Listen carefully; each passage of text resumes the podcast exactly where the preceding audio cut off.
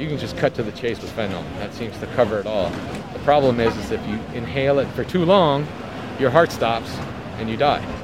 And that's really what's going on out here. I'm San Francisco Chronicle columnist Heather Knight, and you're listening to Fifth and Mission. We're doing this episode a little differently today. Producer Karen Creighton and I went to the Tenderloin with Tom Wolf, who was homeless and addicted to heroin in the neighborhood before entering rehab. Tom is offering walking tours of his old neighborhood now, and we took him up on the offer. He showed us where he used to buy drugs, where he used to sleep on the cement, and he shared his thoughts on what could help address San Francisco's drug crisis, the one that killed a shocking 468 people in the first eight months of this year. So I just want to point this out right here. This this doorway right here to this parking garage is pretty much where I used to sleep when I was homeless most of the time, usually on a piece of cardboard. Sometimes I used to sleep a little further down the street, just right along the building here too, as well. But as you can see, it's it's within eyeshot of the drug dealing that's going on on the corner down the street. When I was homeless, I spent a total of two nights in a shelter. And I didn't I, I left the shelter after two nights not because I was unsafe. I left the shelter because it was five blocks away from the drugs. It was too far for me to walk. And I figured, you know what? I need to be close to my drugs.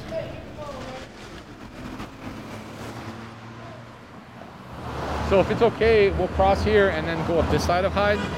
Yeah, uh, it's a we'll do little whatever you want. it's a little safer, just in general.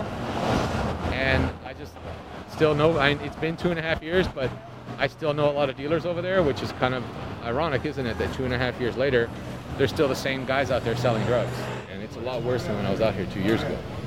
I mean, a lot worse. It was maybe two or three guys hanging out over there, and I was usually one of them. But now there's 20, 30 people all just hanging out, pretty much getting high, Yeah. uh, not doing much. The Tenderloin is known in San Francisco as a rough around the edges neighborhood with a bad reputation, home to much of the city's homelessness and drug use. While walking the streets, we saw people using drugs openly. Drug dealers gathered on corners and even witnessed undercover cops in the middle of an arrest. This neighborhood also houses many of the city's drug rehabilitation resources, which can sometimes make it more difficult for people to get clean given their close proximity to neighborhood drug dealers. The irony is that right over there on Turk Street is the methadone clinic. So you have the methadone clinic within 20 feet of 10 drug dealers. So I know for a fact because I used to walk to the methadone clinic with my friend every day. He would go take his methadone, Okay, I know. get high with it, and then he would come out here and he'd buy a dime of heroin and shoot up on top of that to double down. Now maybe that doesn't have to happen so much because of fentanyl. You can just cut to the chase with fentanyl. That seems to cover it all. The problem is, is if you inhale it for too long, your heart stops and you die, unless someone's right there ready to Narcan you. And that's really what's going on out here. So I was here on Saturday, and it was actually worse than this. I, there were people literally just laid out in the middle of the street, holding a piece of foil, nodding out, right in the middle of the street. And I, look, I know this is the Tenderloin; it's a tough neighborhood. You know, it always has been. But my point is, is that this is only going to spread to other communities in San Francisco unless we do something to mitigate some of the drug availability that's here on the street and really promote drug treatment in San Francisco. You know, low technology promotion of drug treatment in San Francisco will go a long way, especially in this community, because so many unhoused people don't have a, a cell phone to access services, right? Well, you know, you've seen all these advertisements and billboards about knowing overdose in San Francisco, but when's the last time you saw a billboard that was posted by the city that said, need treatment, go here? Why don't we start with that? Why don't we start with posting flyers everywhere? Why don't we start with posting signs that say, no fentanyl sales allowed on this block? You will be prosecuted. Put it in English and in Spanish so that the dealers understand. You know, I mean, you can do things like that. Just basic little things like that will make a difference because it'll put them on notice that the government is actually taking note of what's going on. So we're not just virtue signaling, we're actually taking action. Tom showed us a safe sleeping site with a sharps container outside, which he found problematic. Tom thinks sites where people can safely use drugs are just one small part of a larger system of care and rehabilitation that drug users need to get off the streets of San Francisco.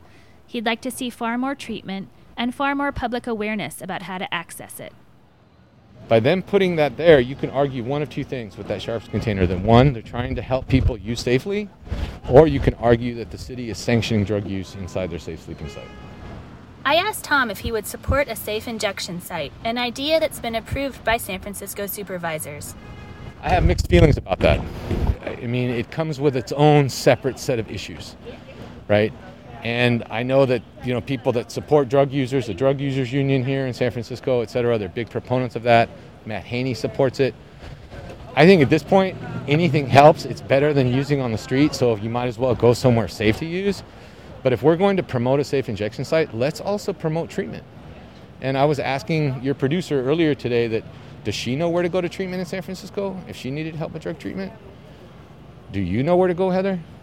Do you even know how to access treatment in San Francisco? So imagine if you're homeless on the street, struggling with addiction and mental health issues, and you don't have a phone and you don't have an ID. How are you going to get to treatment? You don't. You end up in a place like this if you're lucky. And you're still battling your addiction, and all you have to do is walk out of here, walk up the street, buy what you need, and come right back here and use. Tom is a controversial figure in San Francisco politics. Some progressives think he's too focused on abstinence and gives harm reduction efforts to use drugs more safely the brush off. For me, this isn't political, this is a humanitarian crisis. I don't care if you're progressive or just a moderate Democrat like me. This is not acceptable how we're living in this neighborhood. And it's not just here, it's now south of Market, it's deep into the mission now, it's in Hayes Valley, it's spilled over into the marina and also into the Richmond district and all the way out to the beach. And you think that only the more uh, moderate or conservative for San Francisco people are asking to do your tour? I think that it's I think I think it's maybe political ideology. I think maybe people think that the views that I have are not progressive enough around the issues of, of street level drug dealing and drug use. And you know what? I don't care if they what they think about me to be honest with you. I'm just out here telling the truth. And I'm willing to put my boots on the ground and come back to the place where I used to sleep on the street and take these candidates around to hopefully try to open their eyes to what's really happening out here. There's something going on up here. Yeah, that's me. Uh-huh. Who is that guy? I don't know. Some guy that doesn't agree with my point of view. So that's the thing, you know, that guy called me an asshole, you know, but uh, that's because I don't agree with, he doesn't agree with my narrative, right?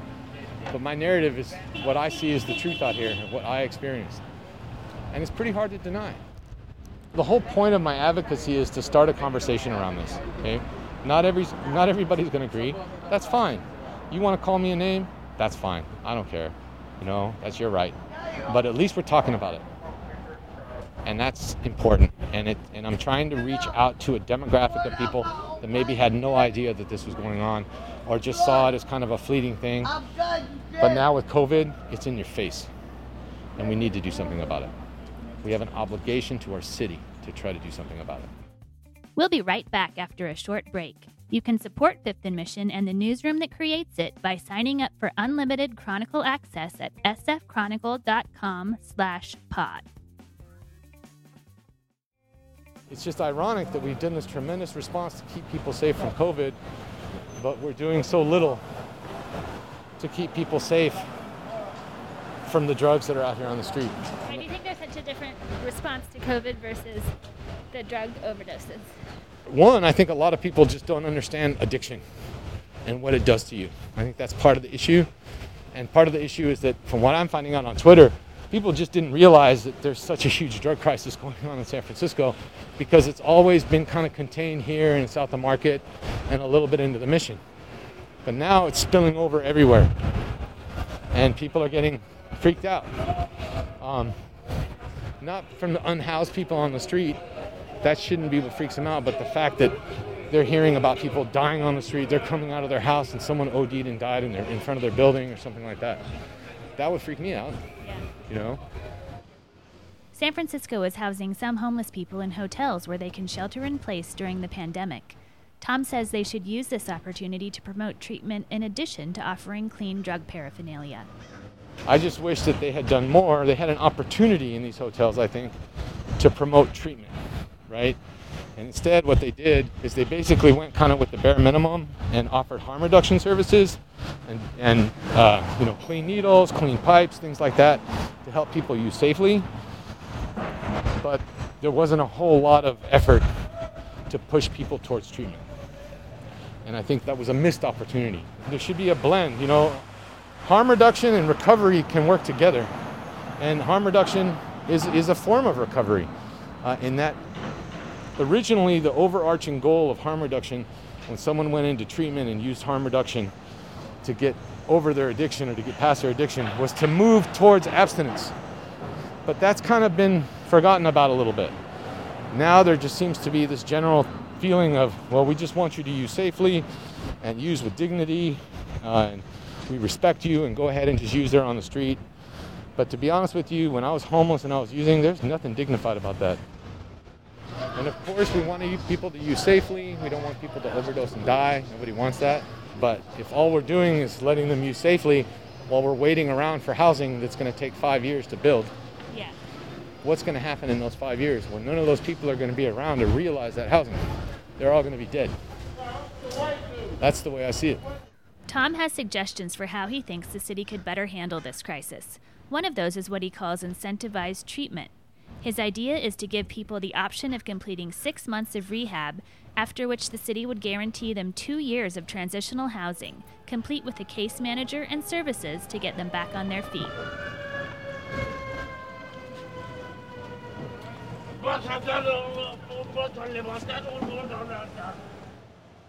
That's a meth pipe that guy's holding. Clearly spun out on that. He's barefoot, right? He's going to end up either dead, in jail, or in the hospital. Those are his three options right now. Those are his three options right now that he's on the street. Or he's going to just stay out here, but eventually it's going to catch up to him. Just like if I had stayed on the street, it would have eventually caught up to me. And with fentanyl, again, I, I keep coming back to that. People are literally just dropping dead all around us. You can't Narcan your way out of this crisis. And what I mean by that is that you can give Narcan all you want to try to revive people, but what, what does that do? That just keeps them from dying that time. But they're going to go right back to using because they're addicted. They have an addiction problem. So they're going to go right back to using fentanyl. And there's a good chance that you're not going to be able to save them the next time. And so my point is, is that with the fact that we've had we had 441 deaths last year out here, and the number's going to be more this year, it's clear that Narcan, although it saves lives, works for most people. It doesn't work for everybody. The only thing that we can do to help that Narcan work is to help reduce some of the availability of the drugs out here. It should be harder to get high and easier to get treatment in San Francisco. And right now, it's easier to get high and harder to get treatment. We have it backwards. And we need to flip the script on that. Thank you to Tom Wolf for joining me today, to Karen Creighton for producing this episode, and to you for listening.